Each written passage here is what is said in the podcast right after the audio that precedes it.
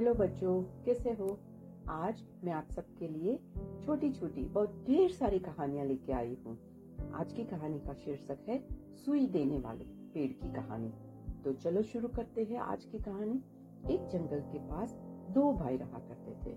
इन दोनों में से जो भाई बड़ा था, वो बहुत ही खराब बर्ताव करता था। छोटे भाई के साथ, जैसे कि वो प्रतिदिन छोटे भाई का सब खाना खा लेता था और साथ में छोटे भाई के नए कपड़े भी खुद पहन लेता था।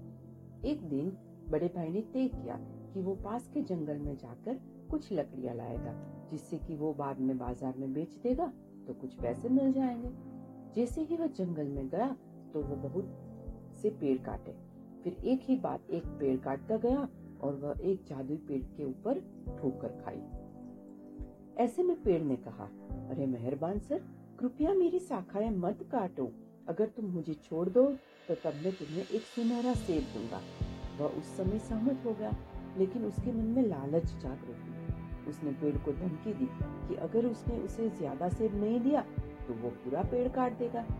ऐसे में जादुई पेड़ बजाय बड़े भाई को सेब देने के उस, उनको उसके ऊपर सैकड़ों सुइयों की बोछार कर दी। इससे बड़े भाई दर्द के मारे ज़मीन पर रोने लगा। अब दिन धीरे धीरे ढलने लगा। वही छोटे भाई को चिंता होने लगी। इसलिए वो अपने बड़े भाई की तलाश में जंगल चला गया। उसने उस पेड़ के पास बड़े भाई को दर्द में पड़ा हुआ पाया, जिससे शरीर पर सैकड़ों सोई चुभी। उसके मन में दया आई।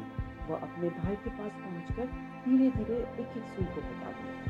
ये सभी चीज़ें बड़ा भाई देख रहा था और उसे अपने पर बहुत गुस्सा आ रहा था अब बड़े भाई ने उसके साथ बुरा बर्ताव करने के लिए छोटे भाई से माफ़ी मांगी और बेहतर होने का वादा किया।